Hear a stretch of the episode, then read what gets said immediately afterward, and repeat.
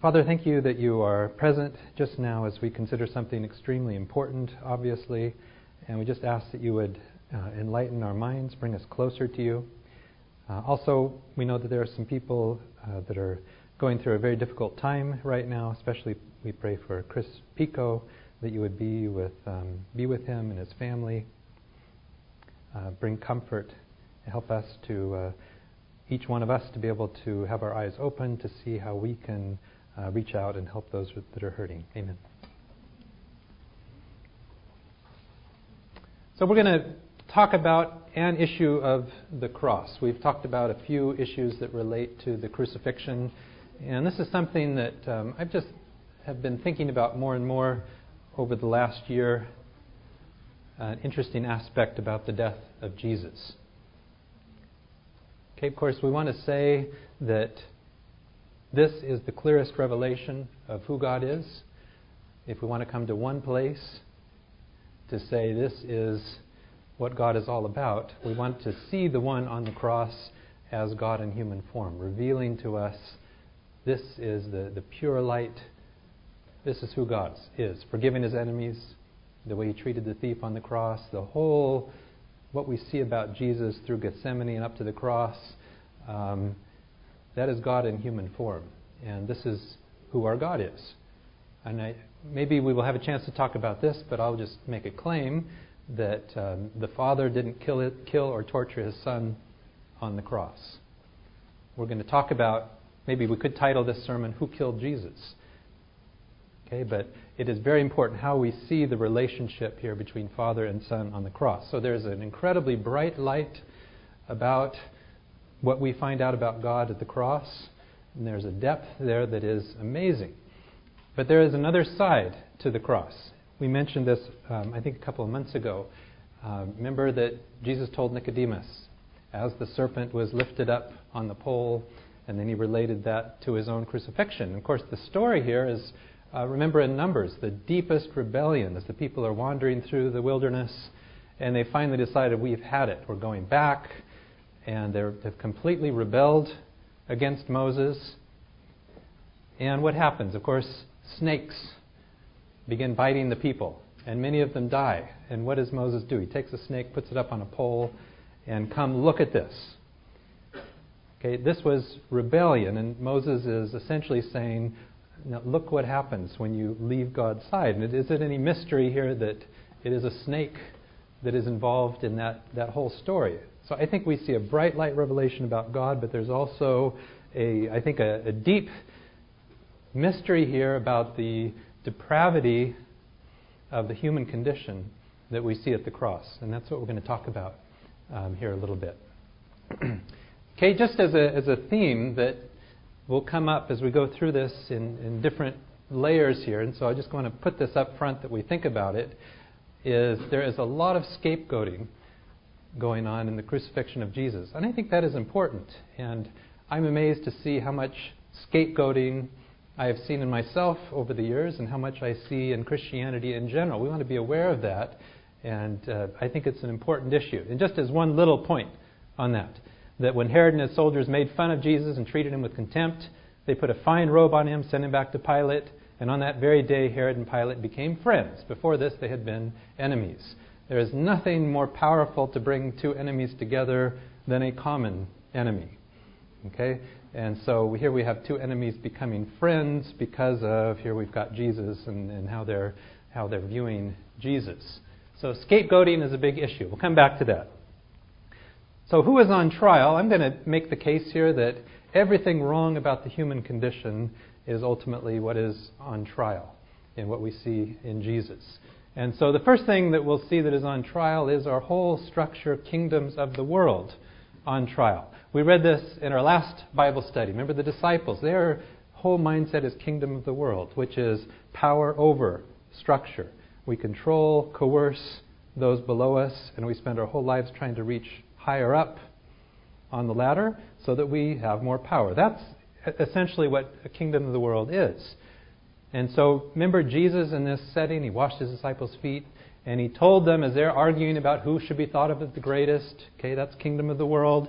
And he said, Well, here's how kingdoms of the world are The kings of the pagans have power over their people. That's the essence of it. And the rulers claim the title friends of the people. Okay? They claim that title. Okay? But it is ultimately power over. And if you go too far, uh, the, the ruler, you know, will kill you, imprison you, coerce you. But they claim the title friends of the people. But this is not the way it is with you, not the way it is in my kingdom. Rather, the greatest among you must be like the youngest, the leader must be like the servant, who is greater, the one who sits down to eat, or the one who serves. The one who sits down, of course, but I am among you as one who serves. So God comes in human form and reveals to us look at what my kingdom is like. It's, we almost can't understand it because it's so different than everything we're used to in this world. But it's not like a kingdom of the world. So as we see Jesus, what he experiences here, and I think Pilate is kind of a, like a symbol for the kingdoms of the world, that Pilate, the kingdoms of the world, are on trial.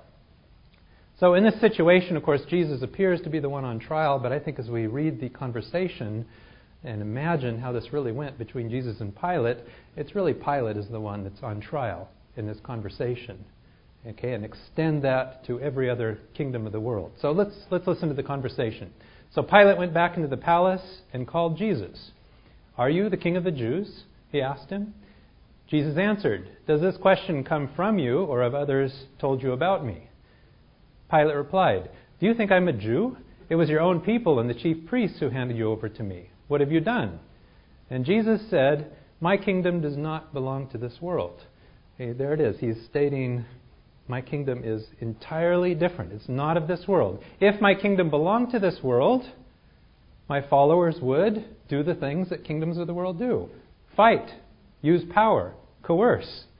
Okay, and remember, he could have called legions of angels, but that's not what his kingdom is like.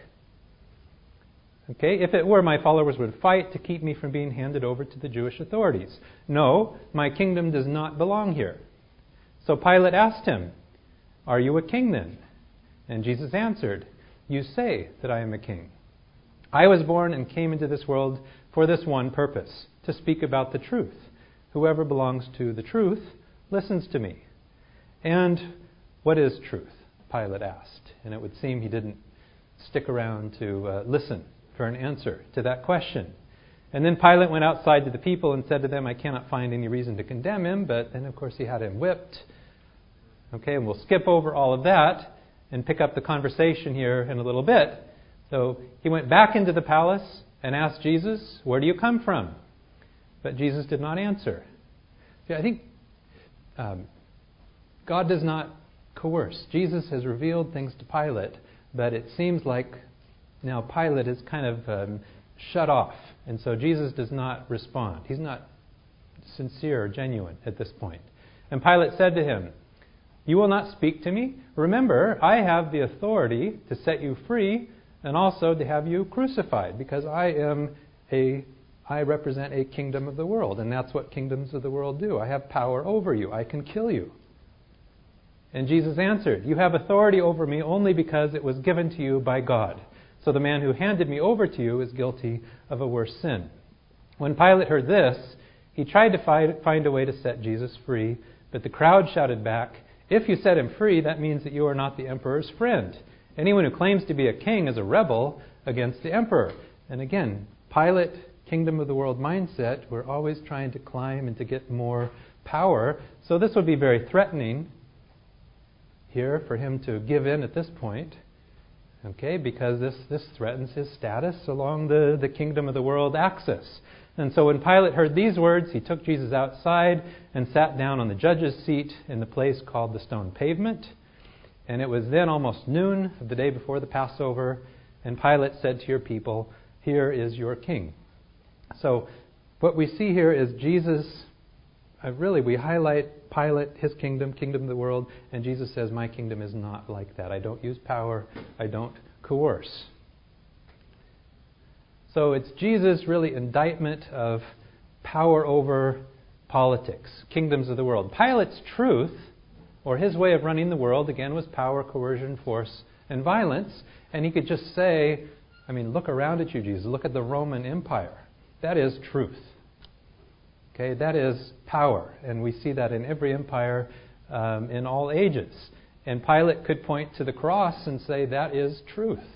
The cross at that time was the symbol of Rome's power and authority to kill anyone who was in opposition. This is truth, the power that I have over you. Okay, I think what we see in Jesus' truth, Jesus' way of running the world, exactly the opposite, of course. Love, forgiveness, nonviolence. Okay, how he, throughout his entire ministry, refused to use violence. And I think it's just really fascinating as we go through all of these different things that Jesus exposed um, coming up to the crucifixion that I think we see this is exposed and defeated. And it is interesting that Jesus died on the cross, and of course, the symbol of what really an ultimate symbol in that time for power over was transformed. And now, when we think about the cross, it is a symbol of self sacrificial love. Okay, so Jesus, if, if we allow that to penetrate our minds, completely transforms, I think, our way of looking at the world around us, defeats and destroys those false symbols and ways of looking at things. Okay, and just as an example of this, remember the disciples all the way through kingdom of the world mentality, power over, when are you going to rule? Can I sit at your right side? And they wanted to use violence also. So when they were initially, uh, when they came out to meet them in the Garden of Gethsemane, when the disciples were with Jesus, saw what was going on, they asked, Shall we use our swords? And one of them, Peter, struck the high priest's slave and cut off his right ear. And Jesus said, Enough of this. And he touched the man's ear and healed him. And isn't it remarkable here that, wouldn't that have an impact? You know, you, you're the people out to capture Jesus, and you watch him do a miracle to heal the person who was, was coming out to, uh, to drag him off. That Jesus, again, this is a revelation that my kingdom does not look like that. We don't use power and force, coercion in this kingdom. Okay, I would say another trial or indictment is Jesus' indictment of religion, now a religion that is just like a kingdom of the world, because the religion in that time was just like the kingdom of the world. It was power over. Okay, a top down coercive power structure, just another version of the kingdom of the world. And we see that in the life of Jesus. I mean, what are the religious leaders always trying to do? They're always trying to kill him. Okay, they're, they're just using the same methods. They don't have as much power during that time as the Romans, but it's the same structure. Okay, and coming back to the, the scapegoat, Caiaphas, really he needed a scapegoat.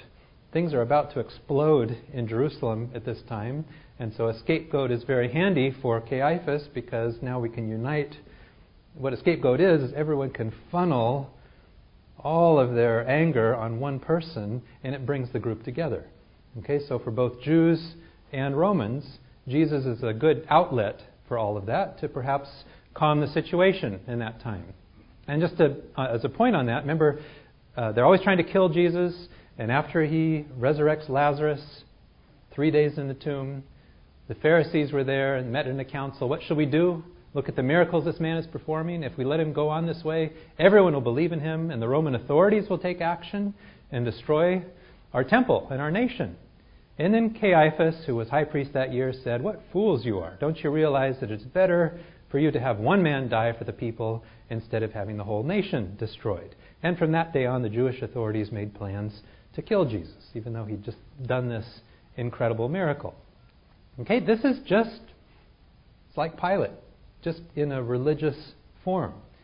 But it's the same, it, it's really a kingdom of the world. Okay, and how far they went were willing to go. I, I just find this very shocking when we consider these very religious people that they actually were driven to such a point that they could say this. When Pilate said, Do you want me to crucify your king? And they answered, The chief priests answered, The only king we have is the emperor. I mean, they hated the Romans. They were looking for a Messiah. And the fact that they could actually say this, I find quite shocking. The only king we have is the emperor. Okay, they were, they were desperate and, and really united in their hatred for Jesus at that time. Okay, so we have kingdoms of the world, false religions, all of that is exposed and defeated. And I think just in general, Jesus' indictment or the trial of violence and scapegoating, all the way through human history. Okay, and, and I should have uh, put up this verse from Luke 11, where Jesus basically says, from Cain all the way through, and he lists all the people that have been killed. Let's tie all that together with the cross, all of that violence. Okay, and that the people, this this angry mob, mobs are very dangerous because um, they they do things that an individual wouldn't do. They they really are united when when they're brought together in hatred over a person or a group um, it, it's an out of control situation. It's, it's satanic, really. And what we see in this mob here, again, is Pilate's wanting to set them free, and they say, No, not him. We want a Barabbas, that, that Jesus did all these miracles. Nothing that really you could say bad against Jesus, but united in this mob like mentality hatred, and they were willing to say, Let's let a known criminal go. Crucify Jesus. And um, I, I wish I would love to really experience what it was like there. But it seems like there was just a, a hatred, I think, really fueled on by, um, by satanic um, forces, and that the people were just out of control, screaming, kill him, kill him, crucify him. A few days earlier, they're welcoming him, you know, Hosanna, he's on a donkey, and welcome the new king. Think about all the people that Jesus healed. What were those people? How, how can you have this mob here that wants to lynch Jesus despite the life that he lived. It's really unthinkable. Okay, so I want to just say a little bit about uh, scapegoating and, uh, and I think some practical applications. Jesus, again, the trial is all of these things. We want to have this fully exposed in our own lives, and so that we use what Jesus did at the cross and realize we don't want to do that at all. We don't want to be involved in scapegoating. There's an excellent book by uh, Brian Zahnd, Um, and uh, here's a little quote where he talks about this. It's called Farewell to Mars. A crowd under the influence of an angry, vengeful spirit is the most dangerous thing in the world. It is closely associated with the essence of what is satanic the inclination to blame, accuse, and recriminate. The words Satan and devil both mean to accuse and blame. When the satanic spirit of angry blame and accusation infects a crowd, a perilous phenomenon is born. The crowd abandons truth as it searches for a target upon which it can express the pent up rage it feels. The groupthink phenomenon of mob mentality quickly overtakes rational thought and individual responsibility. The mob becomes capable of evil that would be unthinkable for most people as an individual. The scapegoat is usually a marginalized person or a minority group that is easy to victimize. But the crowd does not admit that it has selected a weak victim as a scapegoat. The crowd must continue to practice the self deception that the scapegoat is a real threat to freedom or righteousness or whatever the crowd is using to justify its fear based insecurity and anger. Sacrificing a scapegoat is highly effective in producing a sense of well being and belonging within the crowd. It's the blood drenched altar of civilization. It's the Cain model for preserving the polis. It's collective murder as the alchemy for peace and unity. The crowd vents its violence and vengeance upon a scapegoat to protect itself from itself. If you follow an angry crowd, even if it calls itself Christian, you are likely to be wrong. Massacres, slaughters, crusades, pogroms, genocides, and the Holocaust are what can happen when people follow an angry crowd in search of a scapegoat. So we see this in dramatic cases. Certainly, the Holocaust would be a great example of scapegoating, okay, where when the whole nation can be united against a certain group of people, and we can see how far um, that can actually go. Um, I think, in, unless we're all uh, saints here, we, we all, to some extent, are involved in this. And uh, what, what I find really uh, shocking here is that Jesus was made to be a scapegoat, which I think should be a lesson that for Christians we do not scapegoat. But yet, what happened? The Jews, not just the Holocaust, but all the way through, and there's so much, it's a really horrible reading, honestly, but all the way after the time of Christ through Luther, uh, the Jews were scapegoated frequently by Christians as Christ killers and were persecuted. And so we just, now Christians frequently uh, just moved on to another scapegoat. And this is rather painful uh, to read. I have admiration for Martin Luther in, in uh, many things that he wrote, but he wrote horrible things. It's actually pretty mild about uh, the, the, Jewish people that I think reflects this, this human desire, inclination to scapegoat. Christian antipathy against the Jews had been unrelenting across the centuries. Martin Luther did not sow the seed of anti Semitism, but watered it to a devastating effect, hoping, in his own words, to furnish the Christian, quotes, with enough material not only to defend himself against the blind, venomous Jews, but also to become the foe of the Jews' malice, lying, and cursing, and to understand not only that their beliefs, belief is false, but that they are surely possessed by all devils. And he has a whole book. Okay, a painful chapter, I think, in, in Christianity. But we want to be aware of this. Do we scapegoat at all? And just to see uh, how destructive that is. So the Holocaust was really a, a fruit that came out of centuries of scapegoating against a certain group of individuals. Now, um, scapegoating is, I think, almost the basest, it's about as far away from what God is like and what His kingdom is like as we can possibly be. And um, we should have a whole lecture on this, but the subject of God's wrath is, I think, when we are fully and separately uh, separated from God's Spirit. It's when the winds are let loose. Okay, and we are kind of on our own, acting independent of God. And I'll just bring up a couple verses in the Old Testament, because I think what we see in the mob at that time is a group that has really cut themselves off entirely from God's Spirit, which is God's wrath. It's not imposed by God, it is a result of when we are disconnected from God. There are dozens of verses in the Old Testament. It's one of the most redundant subjects in the Bible, and I will only bring up some verses here in Deuteronomy, but the theme carries all the way through the Old Testament. Say, first we start out like this My anger will flame up like fire. This is God talking. And burn everything on earth. It will reach to the world below, consume the roots of the mountain. I will bring on them endless disasters and use all my arrows against them. Whenever you read something like this, uh, don't stop.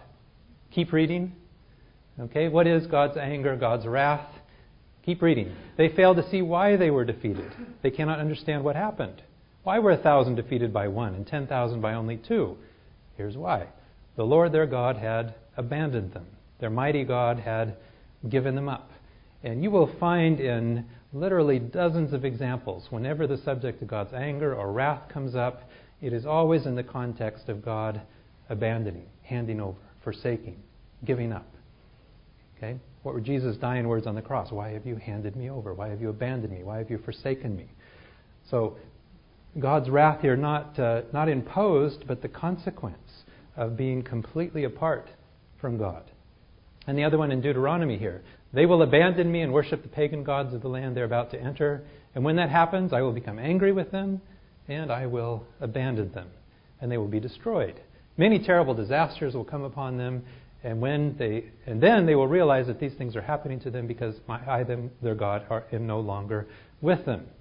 And there are, his, there are so many historical examples throughout the Old Testament where we see what God's wrath is in action, and it, it's a, a chaotic situation that is associated with violence, murder, scapegoating, and I think that is what we see in the mob. They are really completely under a satanic influence. We can see this as a manifestation of God's wrath.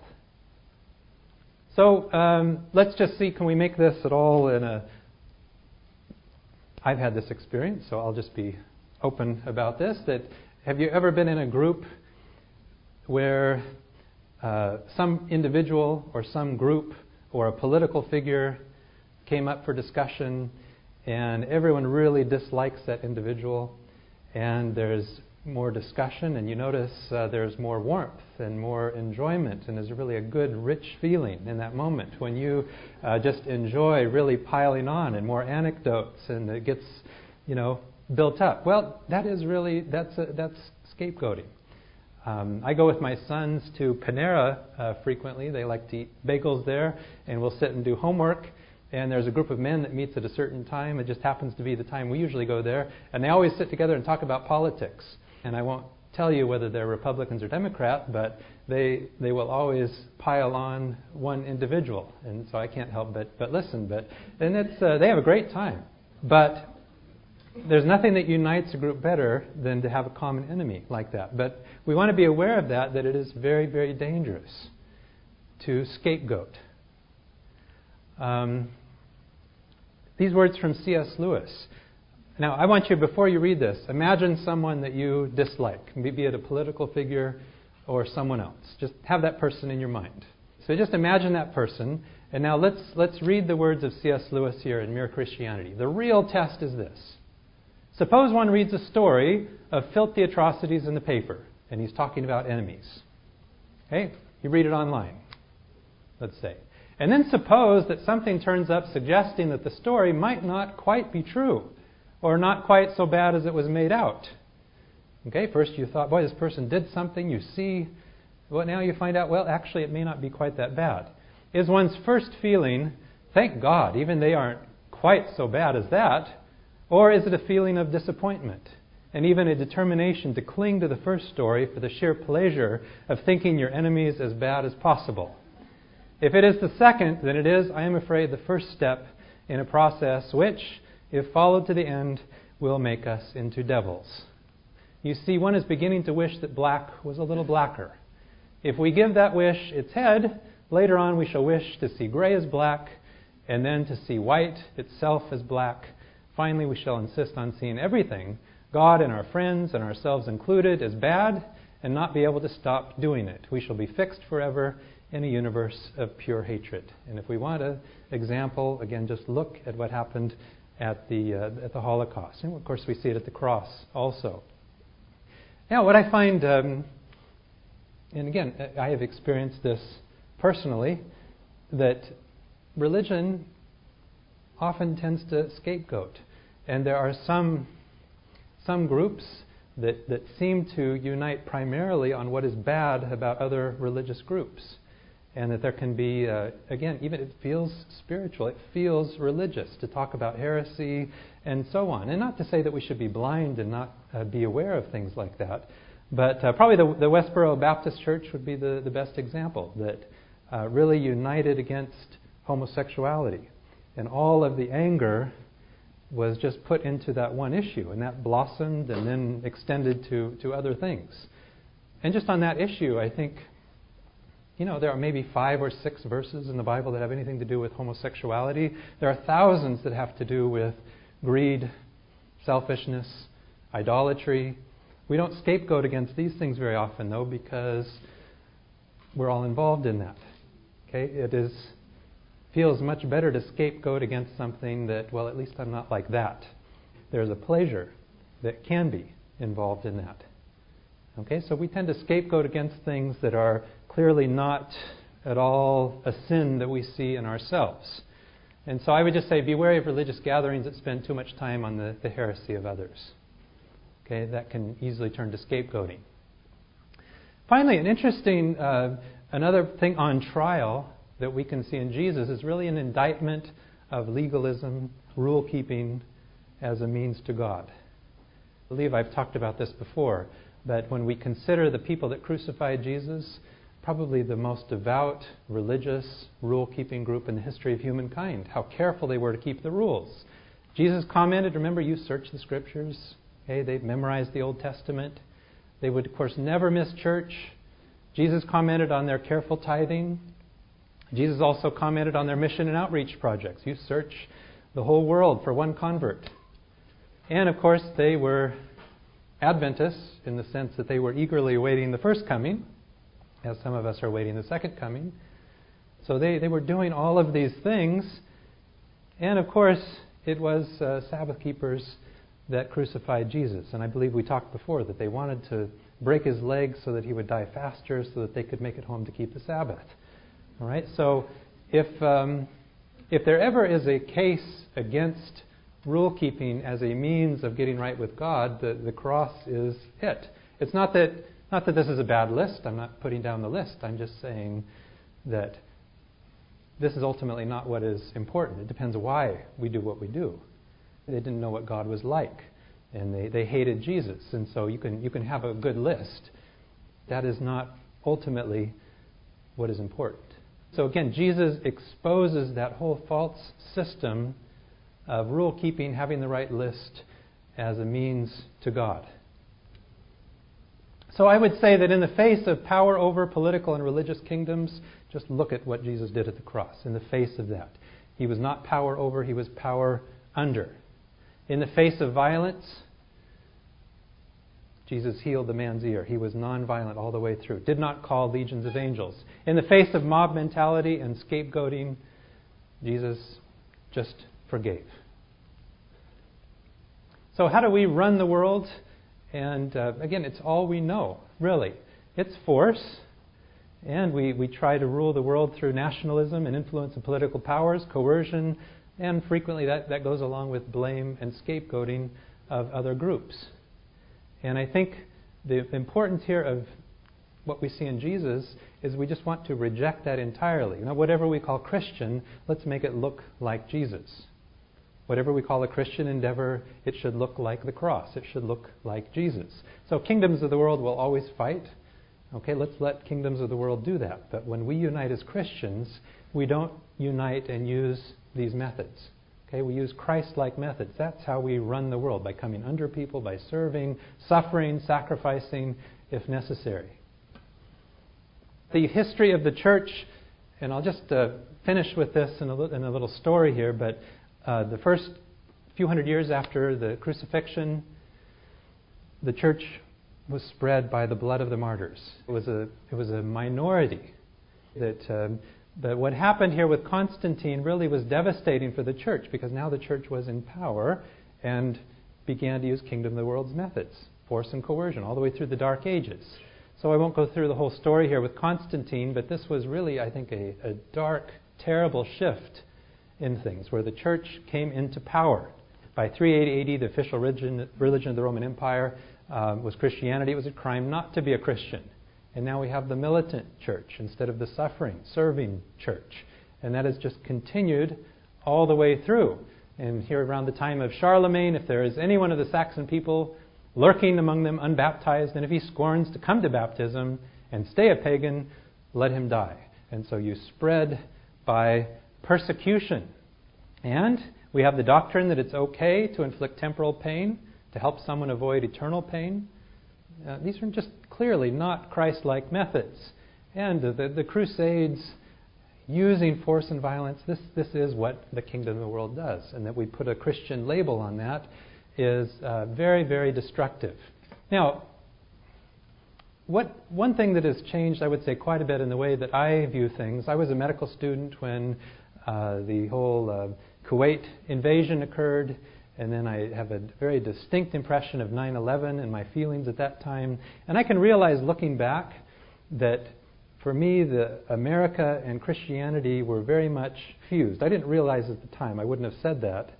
But I pretty much equated what America did with uh, Christianity.